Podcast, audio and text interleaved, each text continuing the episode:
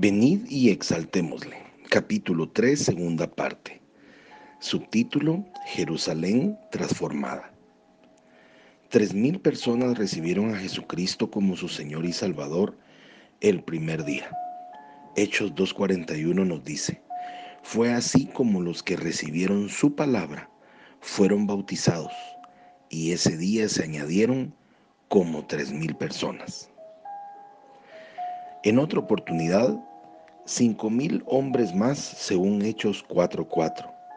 Dice, pero muchos de los que habían oído sus palabras creyeron, y contados solamente los varones eran como cinco mil.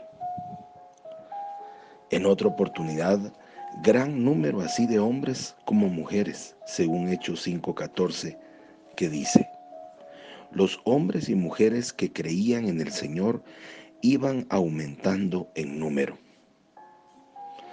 Se multiplicaban sobremanera, incluyendo una gran compañía de sacerdotes de las filas opositoras según Hechos 6.7.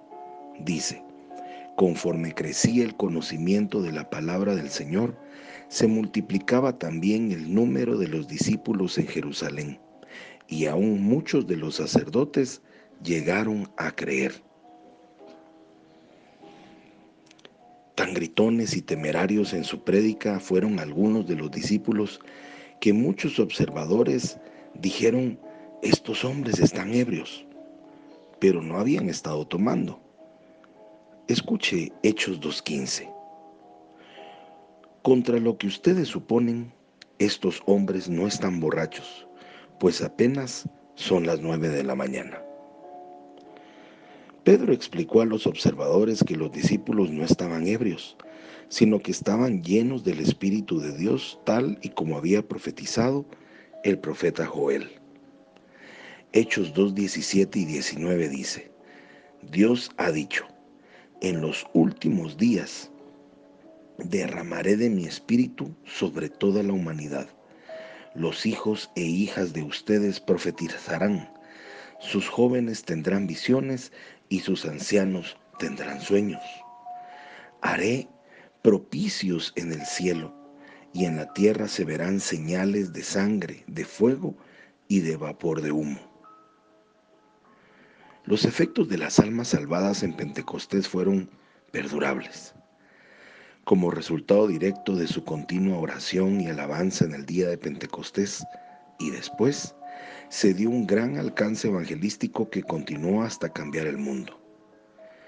Hechos 2.26 y 47 dice, Por eso mi corazón se alegró y mi lengua cantó llena de gozo.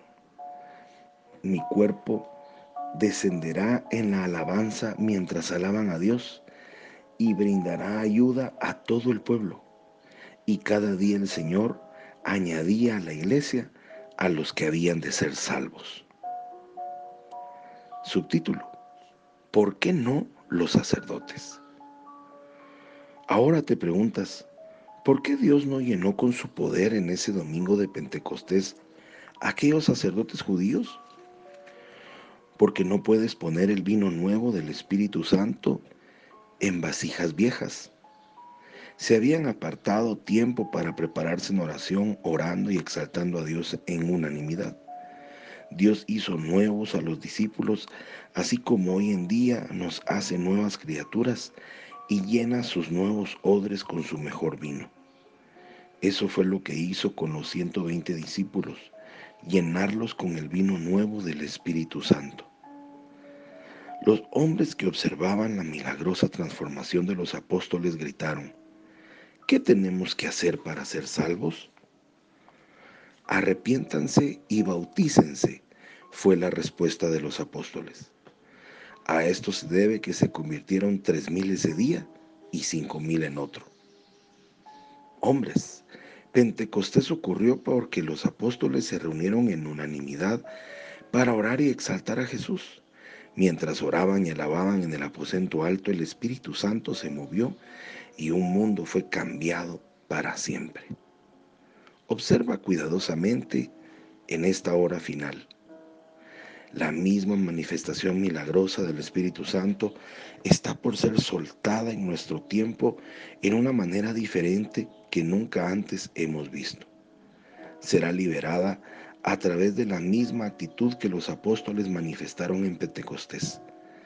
Una actitud de oración, alabanza y exaltación por sobre todo al poderoso Rey y Creador del universo. Soy Pablo Zárate y te deseo un día lleno de bendiciones. Hasta mañana.